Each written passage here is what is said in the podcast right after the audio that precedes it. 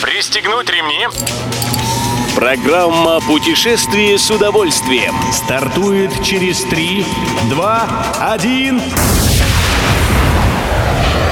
Приветствуем всех любителей путешествий. С вами Тимофей Гордеев. Сегодня в программе вы узнаете, чему посвящен новый музей в Калининграде и как национальный проект помогает развивать в России автомобильный туризм. Поехали!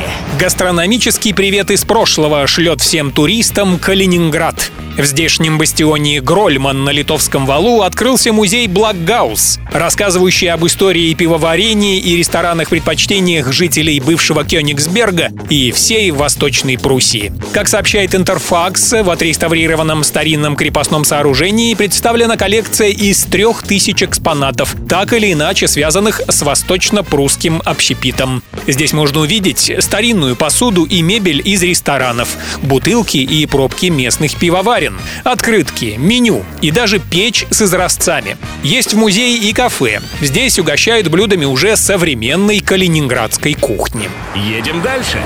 Для автотуристов по нацпроекту «Туризм» в 13 регионах появятся новые кемпинги и автокемпинги к летнему сезону. Автомобильный туризм продолжает активно развиваться. Этому способствует одна из мер нацпроекта – грантовая поддержка предпринимателей в регионах на создание некапитальных средств размещения – кемпингов, автокемпингов и глэмпингов.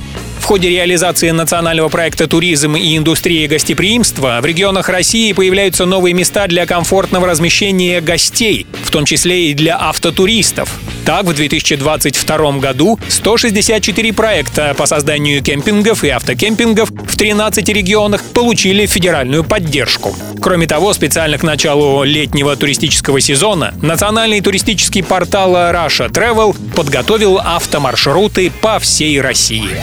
Любой из выпусков «Путешествие с удовольствием» можно послушать, подписавшись на официальный подкаст программ Дорожного радио. Подробности на сайте Дорожное.ру.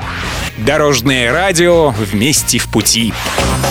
Программа «Путешествие с удовольствием». По будням в 14.30. Только на Дорожном радио.